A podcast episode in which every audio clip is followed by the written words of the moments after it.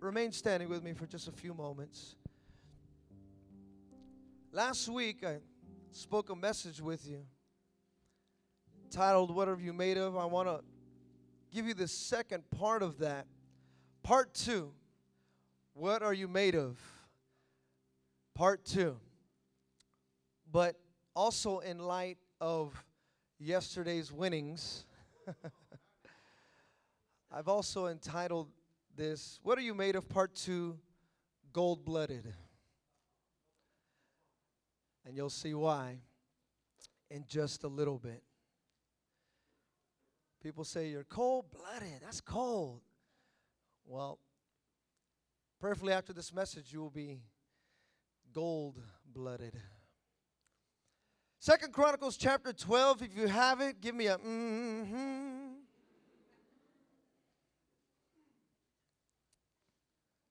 Every once in a while, you got to give yourself a little wake up there with a mm-hmm.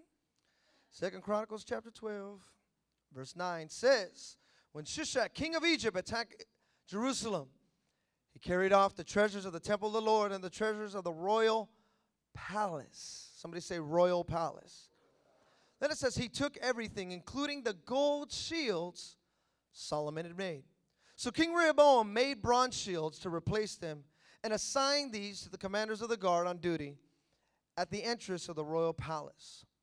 Whenever the king went to the Lord's temple, the guards went with him bearing the shields, and afterward they returned them to the guard room. Let's pray. Father, I pray that you would be with me. Let your Holy Spirit be behind this pulpit, Lord God, not me, but you. Let he that has an ear, let him hear, my God. Lord, I pray that faith would arise and grow stronger after today, Lord God. We do not want to be made of brass. We want to be made of gold, pure gold, for your honor and for your glory. In the mighty name of Jesus. And all together we said, amen. Before you're seated, shake your neighbor's hand and ask them, what are you made of?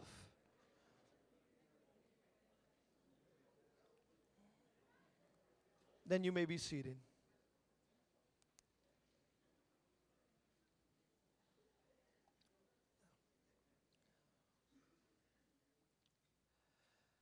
Somebody say brass. And somebody say gold. Gold. Say it with me one more time. Say brass. Somebody say gold. Winston Churchill said, however beautiful the strategy, you should occasionally look at the results. When I read this, I was thought of right away. Somebody had let me know about a movie. They said, man, you should go check out this movie. So check it out, man. It's a really good movie. I think you'll like it. So are you sure? You know, yeah, you'll like it. So then I saw the previews. I went, oh, man, it does. It looks like a very good movie. Oh, wow. I said, check that out. So I remember the day came, and we prepared for it. We're like, oh, man. I mean, a lot of people, they probably stood in line the night before, midnight showing. It's kind of a new cultural thing that has begun to happen within this past generation, midnight showings. Let's go watch it. Let's get there early. I mean, usually movies used to come out on Saturdays, and people would go early in the morning to go watch it. Now they say, nah, not Saturdays. Let's watch it on Friday. Not Friday. Let's watch it on Thursday. You know, we anticipate. We get it ready. And I remember somebody said, you should go watch the movie. I said, all right. I'm going to watch it. I think I'm going to watch it. They said, yeah, you're going to like it. I said, well, how did you see it? Oh, I saw the preview. I saw it before it came out. Ooh, you saw it before it came out. Man, you're awesome. Man, you've got the heads up on things. So I said, all right, I'm going to go check it out. So I waited, you know, for the lines to go down, and then I went to go check it out. And I remembered everybody had said, man, it's a good movie. You're going to like it. So I went and I saw the movie. The place was packed, a lot of people there. And we're there all watching the movie. I was like, oh, it's a pretty good movie. All right. Oh, it's pretty good. Oh, wow, look at that. Oh, it's pretty good. And as the movie progressed, I was like, wow, this must be a really good ending because, man, it's a twist. Nobody, how is this going to happen? And I tried to figure it out. And as the movie went along, if you're like me, I like to figure out movies. And I figured out the movie kind of, I'd say about halfway through, but I go, nah, that can't be the real reason because if that's the reason, this movie is not a really good one. There has to be another reason. And usually what I will do if I'm with somebody, I don't like to talk in movies because I don't talk to me. I'm paying attention to this movie. But when it comes to figuring out movies, what I will do is I will whisper to the person next to me, this is the purpose of the movie.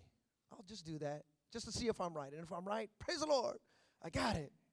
But if I didn't, But I whisper to the person, this is the reason. I go, I hope this is not the reason, but I think this is the reason. And so when the movie came, the movie was over. And all of a sudden, the reason why I didn't want it to be, it really was. And I'll never forget. The movie ended, and everybody in the whole place, just about, I'd say, I'm not joking, about 80% of the people at the same time went, oh, man. We were walking out the movie. I'm not kidding. We were walking out the movie, and there was a, there's always a group of guys that they just want to share their opinion really loud, And one guy, he's like, I want my money back, man. This is, there's hundreds of us walking out, and he's yelling, oh, this movie was whack, horrible. Because it initially looked good. But when the movie was over, everyone was like, this is horrible. I can't believe I spent $10 to watch this. Give me my money. I mean, everybody was frustrated. Everybody was mad because the end result wasn't as good as the expectation.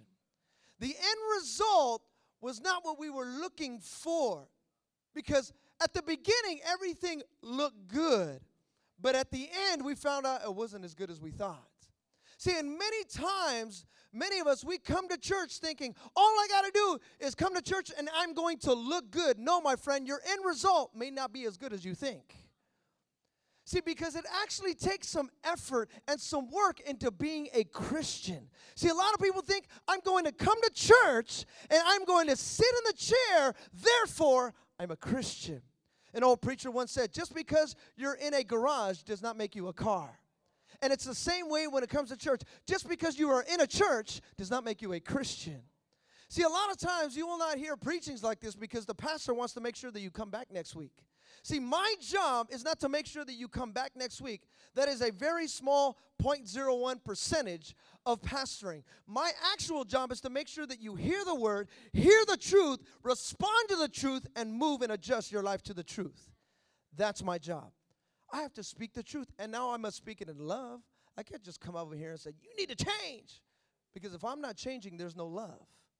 But if I tell you, hey, you need to change because I'm changing too. I acknowledge who God is in my life, and I'm doing my best, then I pray you will too. See, that, my friend, is what is called being a Christian in church. Not just coming to church and attending church, but being a Christian and a Christian of character. Can I hear an amen? See, last week, if you were here, I just want to give you a brief review. So if you were not here, you'll understand what I'm talking about. We talked about this king by the name of Rehoboam there in the book of Second Chronicles chapter 12. And we learned that last week that he was the grandson of King David, a very famous man in the Bible, who was also the son, King Rehoboam was the son of King Solomon, one of the richest men in the Bible, one of the smartest men ever in the Bible. He also, King Rehoboam, began his reign of king of Israel at the age of 41, and he was in that position until he was 58 years old. We also learn about how King Rehoboam, the Bible says in verse 1 of 2 Chronicles chapter 12, that he forsook the law of the Lord, and this is the key, all of Israel went with him. And when it comes to being a leader or when it comes to being a Christian, you need to know that people are following you.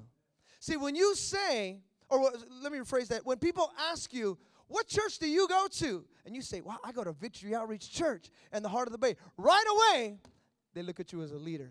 Because they want to know what you're doing. What kind of person is this really? Is he really a Christian? Is he really who he says he is? Is she really that wife or that woman that she says that she is? Because when you say Christian, boom, right away, people look at you and say, wow. And the Bible says here that King Rehoboam, he became a king, and whether you were a good leader or a good Christian or even a bad Christian, people will follow you because they say, well, she's doing it. Look at her. She's supposed to be a good person. She's doing it. That's what King Rehoboam did. He's supposed to be the king. And the Bible says all of Israel went with him. See, so that means that you must be very careful when it comes to being a Christian for God, because people are following you. Look at the person next to you and say, people are following you. The Bible says that he became prideful, and prideful in the way that he did not prepare his heart. See, my friend, preparation is a very big deal. That's why those of you that come, and I wanna challenge you. Those of you that come to church, and if you think, well, I come to church and I just want to hear the word, hearing the word is a part of it. It is a part of it. Faith comes by hearing, and hearing the word of God. That is a part of coming to church service. But I want to do my best to challenge you. Come at 10 o'clock. Even come early if you can. But come at 10, because we want to prepare our heart for worship. Worshiping God. Giving Him all the glory. Singing it, saying it with our mouth, saying it with our tongue, singing it.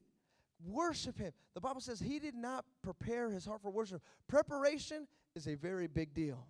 So I want to challenge you. So for those of you that say, well, I just want to come, hear the word, listen, come and worship God at 10 o'clock. Come to our worship service. We have a great time. We got AJ. He's got long hair. It's great. The boy can sing. Can I hear an amen? Amen. One of these days, I believe our church, we're gonna make a worship album. And I believe that AJ is going to write a lot of those songs. I believe that. And the team, the worship team, they're going to write a lot of songs. See, preparation is a big part of our tomorrow. The best preparation for tomorrow is doing your best today, someone once said. I like what Ralph Emerson said about preparation. He said, men succeed when they realize that their failures are the preparation for their victories. Everything that you went through was just nothing more. All the failures that you had was nothing more than a preparation for your victory. In other words, it's on its way. You might have thought that you messed up. You might have thought that you failed even before you got here. Maybe last night you were at the club doing your thing with your feet and your hands and dancing and moving and say, man, well, I messed up. I know I just barely made it to church. I'm still drunk at church. Listen, I'm glad you're here at church. At least you made it to church. But now after that, the truth is, stop getting drunk. I'm just going to tell you the truth. Stop getting drunk. See, now that I told you the truth, now it's up to you to move your life towards it and adjust your life towards it. See, your yesterday's failures were preparation for your tomorrow's victories. Everything that you went through, everything that you experienced, it wasn't so that the enemy could look at you and say, look it, that is my trophy. No, it was actually so that it could prepare you for the victories that are ahead. Can I hear an amen? Come on, can I hear an amen? See, the Bible says that King Rehoboam, he began to prosper, and he looked very good on the outside, but on the inside, he was very corrupt. Then in verse 5, the Bible says that the prophet Shemaiah came to the king and told him that Shishak was going to destroy him. But the Lord saw how they had humbled themselves. So instead of destroying all of Israel, something else was going to take place. Not because of how wise they had become, but because they had forsaken God. So what happened was, God forsook them.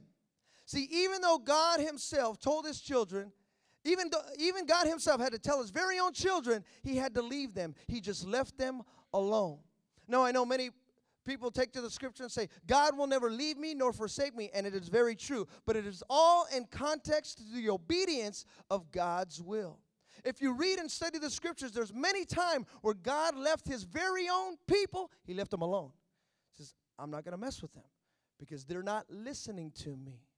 See, a lot of times I know that we come to church and we say, God hears me. God actually hears you outside of church too. He doesn't just hear you in church. He hears you outside of church. But it's all in obedience to God's will. That's why many times I believe I'm thankful. One of the greatest things that I'm thankful for is unanswered prayers. I'm very thankful for that. You know why? Because probably some of the prayers, if they would have actually been answered, some of you may not be here right now. Because some of you probably, if you were like me, when you were younger, said, God, just give me $1 million. That's all I asked for, just $1 million. Not 2 million, because I don't want to get greedy. Just give me $1 million. And God, I promise you, I'll tithe, I will give, I will help the hurting, because my wife is hurting, so I'm going to give her a little something too. God, I promise you, I totally promise you, look, nothing is crossed, God. Nothing is crossed. I promise you. And God says, all right, I'm going to give you 1,000,000. Here, let's start with 1,000. So really the question is, how did you handle that 1,000? Did you tithe with 1,000? See, a lot of times we want 1,000,000. That's why I thank God for unanswered prayer. I really thank God for unanswered prayer, because I probably would not be married to my wife today if I would have gotten the first person that came along and I would have went after that. I probably wouldn't be here right now. Why? Because oh God, she's the one. I know she's the one. Yes, she is. Look at how great she looks. Oh man, she's awesome. She's beautiful. And then I got to know her and went, oh my gosh, what's wrong with you? God, the prayer that I gave you like last month, don't answer that. That was horrible. A horrible prayer. Don't ever answer that ever again. See, if God were to always hear our prayers, and we think God just, he has a checklist. Oh, okay, oh, check. Oh, you want that? Okay, check. Oh, that, check. But really, a lot of times, God just leaves you alone. Thank God he leaves me alone, because I got to grow. Thank God he leaves you alone, because you got to grow. See, God will never leave you nor forsake you, but you got to be in his will. Be in God's perfect will, not permissive will. It's perfect will. See, some of you right now, you're playing around with this permissive will. In other words, you can do some of those things just because you want. Your flesh takes over. But you got to say, you know what, God, I need to get back in your perfect will. And I want you to answer the prayers of a righteous man, not an unrighteous man, not a selfish man, not a selfish woman, but a righteous man. Because that's where I know they're going to availeth much. Can I hear an amen? See, we must be able to stay within God's will. Even God himself, he left Moses, David, Abraham, Joshua, even his very own son. Jesus said, why hast thou forsaken me? See, God never forsook him. What God forsakes is sin. He doesn't like sin. When it comes to sin, God does not play around. That's why many times, many of us, we come to church and we say, God, answer my prayer. But he's looking down and saying, answer my will. Are you doing what I've called you to do? Stop playing around with those little things. Stop messing around with those little things that are sin. Some of you may think, well, I'm not going out there and getting drunk and getting high anymore. Okay, praise the Lord, you're not. But what's coming out of your tongue? Are you do you still have that in your heart when that whenever you see that woman, you just like to talk about her? Ooh, who does she think she is? The only difference now, you just don't do it drunk. That's the only difference. You got to be very careful. See, God, he doesn't like sin. Matter of fact, God doesn't like sin so much that if he has to, he'll wipe out the whole earth. Just ask Noah. He was tired of it. He said, man, I'm ready to take out everybody. Thank God for Noah. Amen. Can I hear an amen? Noah said, wait, just God, just what about me and my family? So, all right, praise the Lord. All right, we'll do that. So God is very serious when it comes to sin. That's why here, in verse 7, you see how God looks at King Rehoboam and says, I'm not going to destroy them, but I'm going to make them subject or servants to another king. And I'm going to take my grace and I'm going to take my glory. And that's what the gold shields represented. And the gold shields represented the glory of God, the protection of God, and the praise of God. So in order for this king not to look bad, because you got to remember, he was a leader. Don't want to look bad. Nobody ever wants to look bad. So King Rehoboam said, okay, I'm not going to look bad. What am I going to do? I'm going to take these gold shields and replace them with brass shields. And last week, if you were here, I told you about how the difference between gold and brass, how gold is a good conductor of heat. Tell your neighbor, a conductor. And if you are a good conductor, in other words, the Spirit can flow through you properly. See, some of you, even though you're listening to this message, and some of you know, man, I'm just not right now. But you're feeling the power of God. You're feeling the presence of God. See, a good conductor can experience the presence of God and then allow the presence of God to flow right out of them. That's what a good conductor does. A good conductor is able to, man, this is powerful. I need to take this to my family. Man, this is great. I need to take this to my coworkers that's going through it. See, that's a good conductor. When you're made of gold, you're able to have that. you're able to take the presence and allow it to flow right through you. See, and then we also talked about brass. How come, why did this king take the brass shields? Well, it's because brass looks exactly like gold, but it's not gold. Brass is actually used only for decoration and for coin, and it tarnishes really easy. It looks like gold, but it's not gold. Now, one thing that I also learned in the study of the difference between brass and gold is that brass cannot take a whole lot of heat. Look at this. The boiling point for brass is 900 to 940 degrees. But the boiling point for gold, look at this, is 2,807 degrees. So in other words, there is a very big difference on what can get gold hot and what cannot. There is a very big difference on what can get you heated and what doesn't. See, when it comes to gold, not everything gets them mad.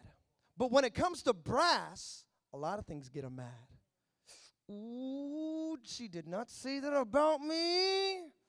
Ooh, man, just let me see her in the hallway of the church. I will lay hands on her in the spirit and half in the flesh, but mostly in the spirit. Because what are the things that can get you mad? What are the things that really get you heated? See, a person made of gold, when it comes to certain things, like, oh, okay, well, that's cool. I'm glad you're talking about me. Praise the Lord. Amen. I'm glad I'm on your lips. I'm glad I'm on your mind. Praise the Lord. I wish I wasn't, but at least I am. Praise. I'm glad you're thinking about me. I love haters. Love you guys. Love you. See, because a person made of gold understands that, listen, people are going to talk. The trials are a part of what happens. Gossip should not be happening because of you. In other words, you shouldn't be the one saying the gossip. If gossip happens at you, well, that's kind of a normal part of the process of life. But a person made of gold doesn't allow the gossip. In other words, you just wipe it right off, and it looks brand new. That's what gold does. Just wipe it right off. Brass, you have to constantly, every day, all the time. Okay, okay, how you doing, brother? Oh, okay, well, this person talked about me yesterday. Okay, amen, praise the Lord. Let's talk about that, all right. Then the next day, oh, how you doing? Oh, I'm doing good, but now somebody else was talking about me. Why don't they keep talking? Okay, amen, brother. How you doing? All right. Oh, well, you know. And then constantly, all the constant upkeep, because with brass, it's constant upkeep. Constantly.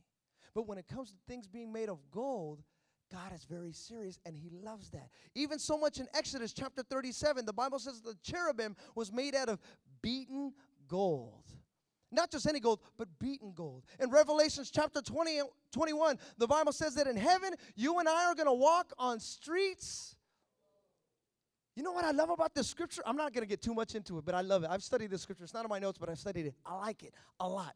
The Bible says they're going to walk on streets of gold, and it says right there, it says actually it's going to be crystal clear. Did you know that pure gold is crystal clear? There's no alloy in it. There's no other minerals. It's pure. It's like, wow. So when the Bible says we walk on streets of gold, I don't know if you've ever seen in, I believe it's in the city of Chicago. I want to say the Sears Tower. That they have a floor that is up there. It's around 150th floor. There is a floor that you could walk out on, and it's glass. You're 150 floors in the air, and you walk out. You're like, whoa. And it looks fake. I don't know. Has anybody ever been there? Anybody ever seen that? Okay, you've seen it before, just a few of you? That's, I don't know. Some of you, you don't even like to go up on the, you know, the rides at, you know, Great America. You're like, ooh, you know, it's too high. This says that we're going to be in the heavens. It's going to be crystal clear. That's really what you call walking on air. But the Bible says it's gold. So in other words, it's the strongest surface you could ever walk on. Strongest. And it's crystal clear. Isn't that great in the things of God? Things are upside down. They're backwards. I don't get it. I can't see it, but I'm walking on it. It's crystal clear. In Leviticus chapter 19, it's called the golden rule. Does anybody know the golden rule? There, come on, some of you road rangers, come on, missionettes, right? Right. doing to others as you have them doing to you. Love your neighbor as you love yourself. It's the golden rule. That's something that you must be able to do. See, when it comes to gold, there are so many different portions of Scripture that talk about when it comes to gold, it's very precious and very royal. Tell your neighbor, royal. Now, in light of yesterday's winnings, I know some of you Raider fans will not exactly like this, but I'll preach on a message on silver one day. Amen? Then again, that is what, you know, Judas traded Jesus for. So, oh, that's cold, huh? That's cold. It's messed up. That's gold-blooded, man. That is gold-blooded. That's cold, huh? I got to stop doing that. That's messed up. I really do want the Raiders to win because I'm tired of, like, having you guys come depressed sometimes. You're like, man, my team. I'm not joking. I met a guy in San Diego. True story. Met a guy in San Diego when I went down there. And he told me that when the Chargers lost the Super Bowl, he was so into it. He was, I mean, he's got tattooed Chargers, all stuff. Loves Chargers. But he told me, he goes, when the Chargers lost the Super Bowl, I think it was in '94, right? They lost the Super Bowl. He said that he was so depressed, he did not come out of his room for a week. I met him in church. It was a true story. He said he didn't come out of his house, out of his room for a week. Crazy, huh? See, some of you, you're too attached to them football teams, and then you go, you get all, yay, if the Niners win, yay, if the Niners lose, oh, you're depressed. That shouldn't be where your happiness comes from. I say it in jest, I say it in humor, but that's not where your happiness should come from. Your happiness should come from God. See, here in the, as I began to study about gold, in the early 1800s in the U.S., they had what was called the gold rush. And this gold rush was actually found by the Mexicans in the 1830s. It's just that the Mexicans, believe it or not, they had no idea what was happening in their discovery. See, this was the classic American story. And oddly enough, look at this, very few people got rich off of the gold itself. Success for this gold rush was followed by a willingness to try and fail, try and fail. See, the American culture had originated from New England, and they did not have tolerance for failure. Failure was actually equated with sin and moral failing. So in the gold rush, everyone understood that luck was just as much a part of hard work as anything else. They did not lose their passion to try and fail, try and fail. Now, as I begin to study about how they did the gold and how they looked for gold, this is actually where you get that saying, all that glitters ain't gold. Have you heard that before? I think it was a Prince song. Didn't he do that? Wasn't Prince in the 80s, those of you 80s babies? I think he wrote a song, Gold, and he says, all that glitters ain't gold. Well, he actually got it from the, in the 1830s and 1840s, when the gold rush came, what they would do is they would get the pans and they would, you know, get through the mud and they would sift through it. And what they would do is they would put it in there and they would take it and they would shake it. And they would shake it. They would begin to shake it. They would get the pan and they would swirl it and the water would go around. And what they would do is as they would shake it, the real gold would go to the pan, and it would sit. And it would sit right there, and it wouldn't go anywhere. But the fake gold, now this is the difference here. It's called fool's gold because it looks like it, but it fools you. And what it would do is it would glitter. It would look good. And what it would do is it would go to the top.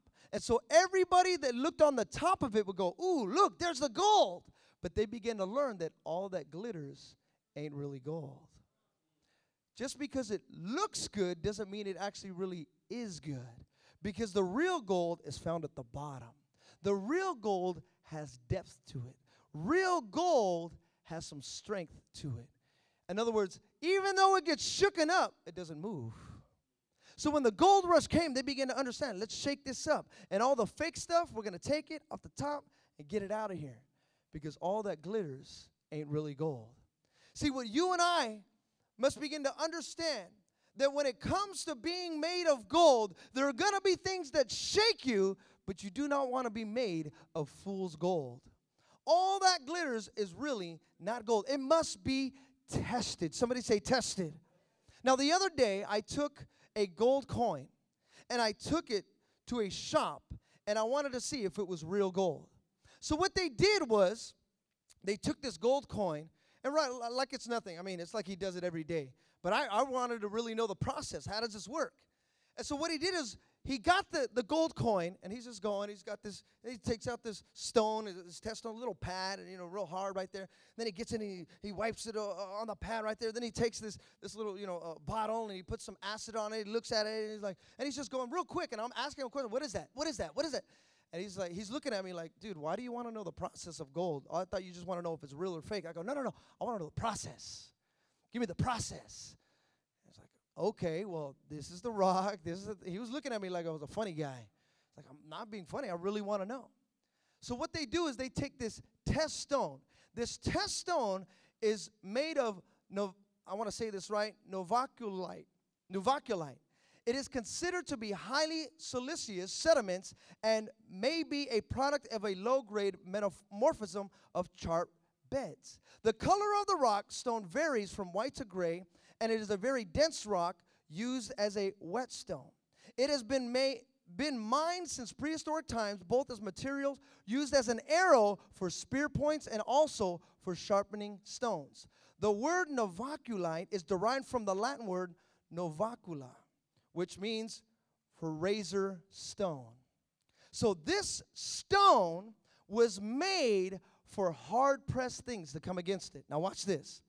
The stone gets this acid. It's called nitromuratic acid. Now look at this. Stay with me here. It's a corrosive, fuming, volatile mixture of hydrochloric and nitric acids used for testing metals and dissolving platinum and gold. Also called nitromuratic acid. Now look at this. In the Latin, the word is aqua regia. The word for water, aqua, and regia, which is also for regius, which means royal. So what it is this stone is able to predict or able to show if what's against it is a royal metal. First Peter chapter 2, verse 9 says, but you are a chosen people, a royal priesthood. See, in order to see if what you're made of is really royalty, you're going to have to be tested. If you really are a royal priesthood, then you're going to be tested. The definition of royal is of or suited to worth of a king or queen, belonging to a king or queen. This word royal is the same word in Exodus chapter 19, which in the Hebrew means kohen, which means, look at this, acting as priest or layman. Now watch this. Because everything, if you're going to learn it, you got to take it backwards, right? Tell your neighbor, take it backwards. And because remember, in English, we go from left to right. But in the Hebrew, they go from right to left. So you got to take it backwards. Okay, you and I are a layman, a priesthood that is royal, belonging to a king or queen.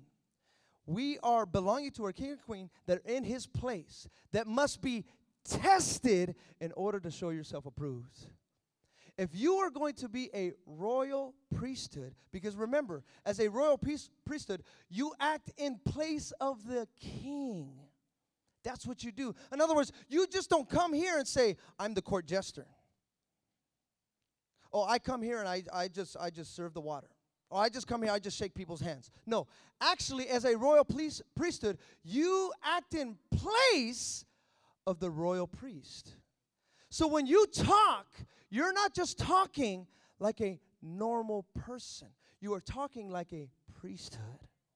You are a royal priesthood. See, this is something that I was thinking about and I was studying the other day about music. I wish rappers would get this. I really do. I wish rappers would get this because they think that just, I'm not talking about worldly rappers. Worldly rappers just say whatever they want. They talk about cussing and drinking and guns and knives. Sinners are supposed to sin. That's what they do.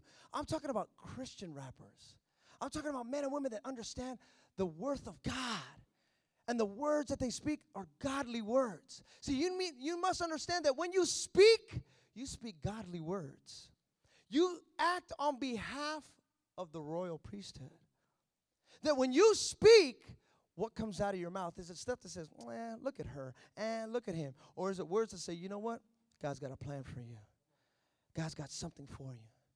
See, some of you here this year, in order to make sure that God is going to answer your prayers, the steps of a righteous man availeth much, and you got to say, you know what, God? I want to be made of pure gold. Not the fake gold, not the fool's gold.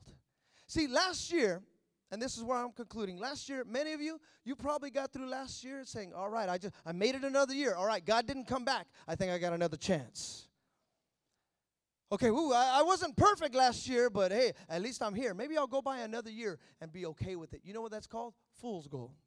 Because you know who you're fooling? Yourself. You want to look good to everyone else.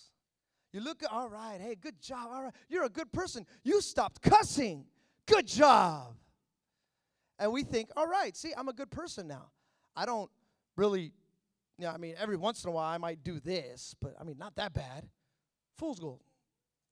All right, I came to church now. I finally made it. All right. Came to church. I want you to know something. You're fooling yourself. Because at least I made it. See, God never said, I want to give you the least amount of life that you can have. God says, I want to give you an abundant life. I want to give you the great life.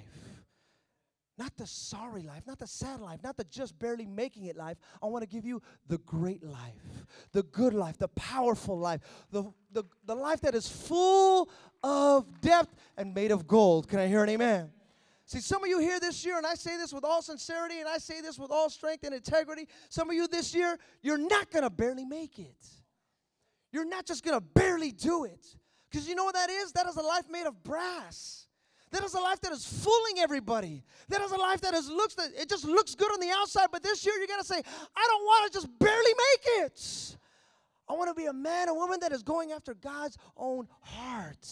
That this year, it's going to be my year. This year, things are going to shake around me, but I'm going to settle. I'm going to be right here. I know what God has called me to do. I'm not going to be a man or woman that is swayed by everything else, but when I speak, I'm going to be a royal priesthood.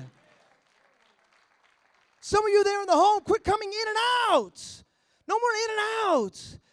That's fool's gold. All right, I stopped smoking now. I think I could stop hitting on my wife now. No, stop doing that. Quit playing around. I'm a good husband now. You ain't seen your wife in 1 month now. You think you're a good husband? No, you want to be a good husband? You stick it out. You stay there.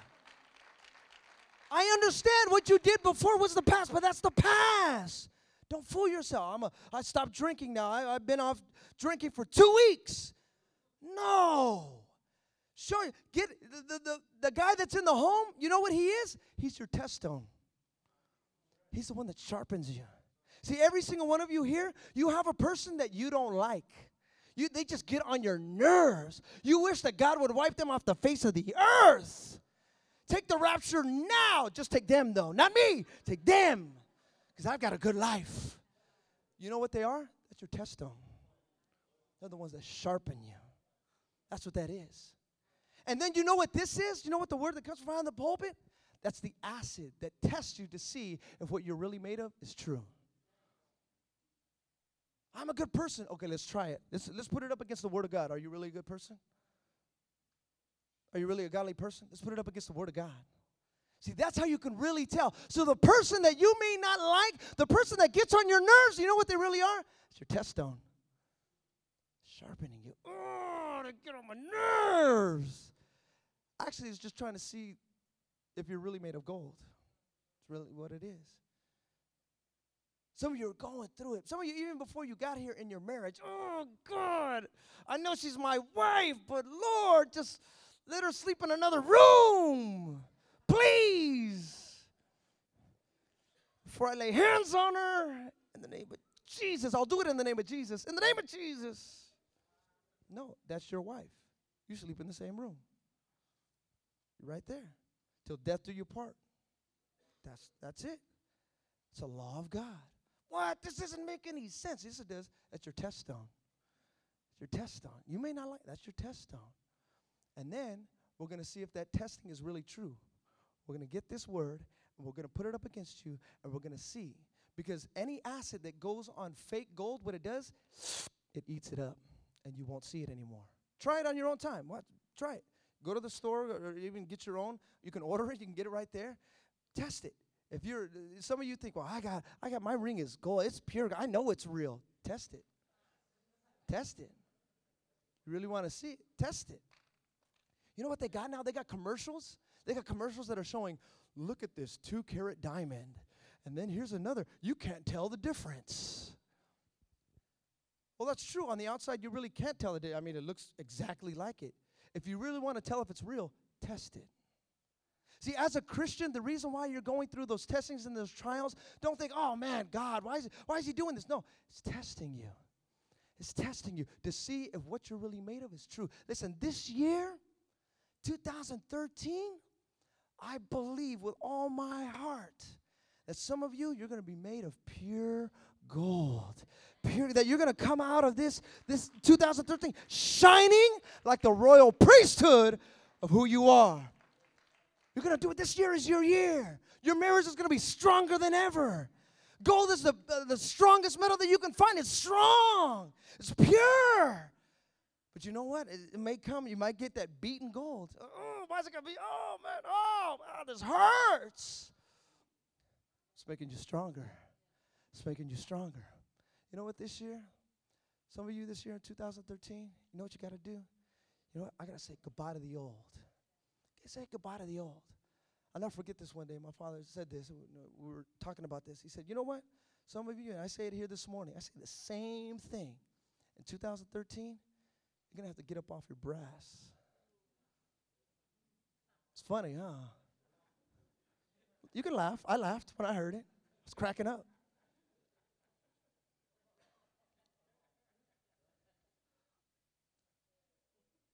You're going to have to get up off that. I'm satisfied with just doing this. I'm satisfied with the bare minimal. I'm just barely making it. All right, I made it. No, there's no more of that. One thing that I know without a shadow of a doubt, this church is going to be made of pure gold. Men and women that are in this church that have been through some things, that got some things, that have seen some things, that have done some things. They're not happy about every single one of them, but I want you to know something. Everything that you've been through has been made so that you can be made of pure gold. So that when people look at you, when people see your marriage, when people see your parenting, they say, man, that is a valuable marriage. That is a valuable person. They are made of pure gold.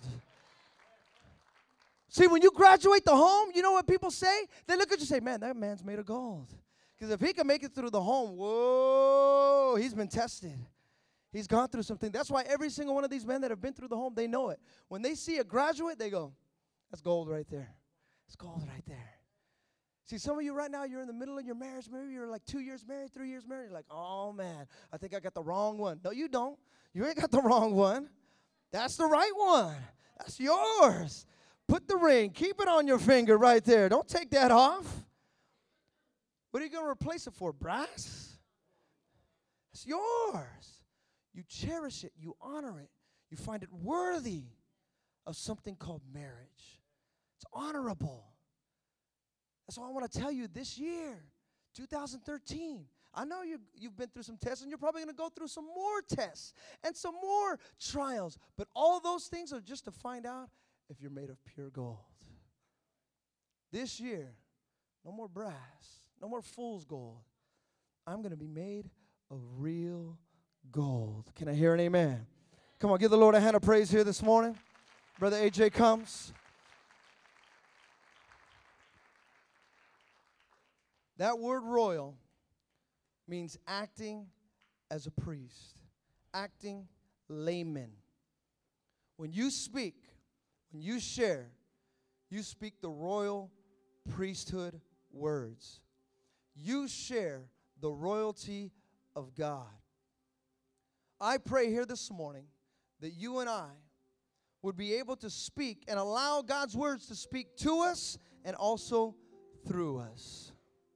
Royalty. We're acting laymen.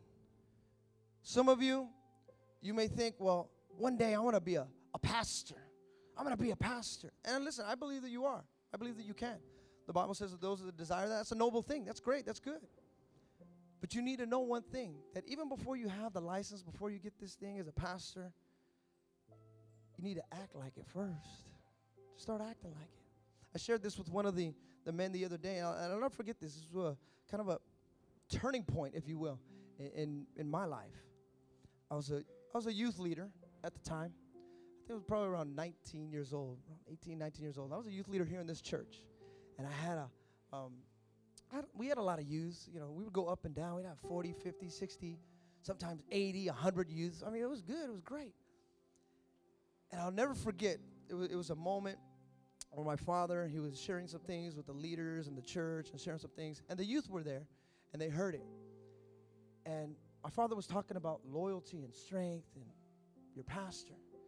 And I'll never forget, when it was all over, service was over, this young man walks up to me, probably at the time maybe, I don't know, 13, maybe 4, yeah, maybe about 13. So it was junior high, 8th grade. And he comes up to me, you know, I'm just there. I'm just, you know, doing my thing. And he puts his hand on my shoulder, and he goes, "You're my pastor." I was 19 years old. I'm like, "I'm not a pastor. Why you call me a pastor?" And I even told him that. I go, "Dude, I'm not a pastor." He goes, I wish I was joking. He goes, he looks at me. He goes, "Shut up. You're my pastor. All right." I wish I was joking. I'm really not. But that's what, you know. No, I understand. I mean, junior high, you know, they just say whatever on their mind. You know, just saying the truth. And I understand that. But I understand his principle, what he was talking about. But that was kind of a turning point for me. I didn't have a license. I wasn't a pastor. But he told me there at that moment. He didn't just say, "Hey, you're my pastor." He said, "Hey, you're made of real gold, and I want to follow you. I like what you represent. I like what you say. I like what you share." And that's a hard thing to accept, because you're like, "Whoa, I don't kick back here. I'm still young. I want to live my life. I want to do a bunch of things." And he says, "No, follow you." Never forget that. That hit me. Kind of like we say, like a ton of bricks. But the thing about it is, because prayerfully, and I guess the results do show, when something hits you like a ton of bricks, it doesn't break you. And it didn't break me. It made me stronger. I said, okay. And I guess this is the pathway that God has for me. Some of you here this morning, you want to be a pastor, a leader. That's great. That's good. I'm glad you aspire that. But start walking in it. Just start doing it. Start acting. You want to hang around, or you want to be like an eagle? Hang around eagles. Some of you got to stop hanging around chickens. I want to fly like them. But you keep on clucking like a chicken. Man, I want to do great things. But you keep hanging around people, all they do is talk about bad things. Man, I want to do that. But you keep hanging around people who are doing this. Listen, I know it's not an easy thing. I understand that. And I'm not here to show you that it's an easy thing. Gold is not easy. Must be tested and tried many times over. If you were here a couple weeks ago, I talked about dross. It must go through the heat to get rid of all the garbage. That's what dross is. Dross is just another word for garbage. It's garbage. It's horrible. It must go through the heat. Once it comes up, it rises up. Okay, we get rid of it. It's got to be tested. So I know right now, and I understand that here in the midst of a church service, you can get real emotional, like, yes, God, that's me. But then you leave here and you're like, okay, that's really not who I thought I was. I understand that. I've been there. I still am there. I get tested all the time. Don't think for a second that as a pastor, he's trial-free. I wish. I wish there was like a level where you just get to and like, no more trials. Bigger levels, bigger devils. So I'm learning. So I'm telling you this because, look, I don't want you to come and say, oh, man, I felt it. I felt the call of God. But then you leave here and go, well, I don't really feel it anymore, because as long as the pastor's not preaching behind a mic, I don't feel it. Then I'm telling you, that's that fool's gold, because you feel it here, but then you leave here and say, well, maybe it's not what I thought it was. I want you to know this. I understand we come to church and we feel the presence of God, and it's powerful. But more so than you feel it here, I want you to embrace it here and take it with you and determine without a shadow of a doubt. Listen, I may not get along with this person, but this person is in my life for a reason. They're testing me to see if what I'm really made of is gold, to see that what I might really have is pure. I want all this ugly stuff out of me. So God, give me that word. I know it kind of eats away at some things, but God, eat away and take away the things that don't need to be there, because I want to be pure.